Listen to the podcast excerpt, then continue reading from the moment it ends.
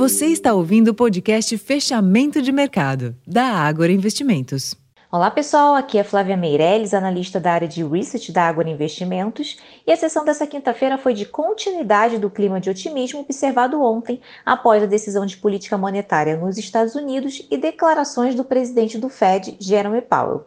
Durante a tarde, o forte aumento no apetite por risco nos mercados globais impulsionado pela sinalização de que as taxas de juros americanas chegaram ao pico, perdeu um pouco de fôlego, mas ao final da sessão, as bolsas em Nova York se recuperaram e fecharam em alta, com o índice Dow Jones renovando a máxima histórica de fechamento. Na Europa, a sessão foi marcada pelas decisões de política monetária do Banco Central Europeu e do Banco da Inglaterra, que optaram pela manutenção dos juros.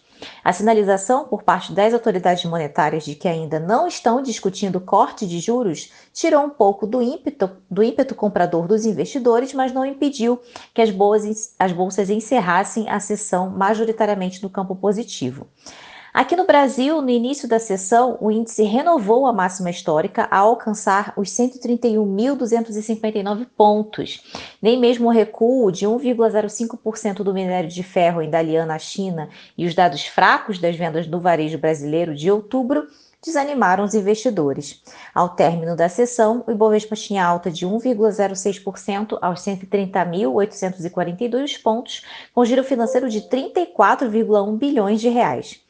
O dólar, por sua vez, fechou com queda de 0,12%, cotado aos R$ 4,92. Já os juros futuros zeraram as quedas observadas mais cedo. Bom, pessoal, esses foram os principais destaques da sessão dessa quinta-feira. Eu vou ficando por aqui e não deixem de conferir o nosso relatório completo Fechamento de Mercado. Até a próxima!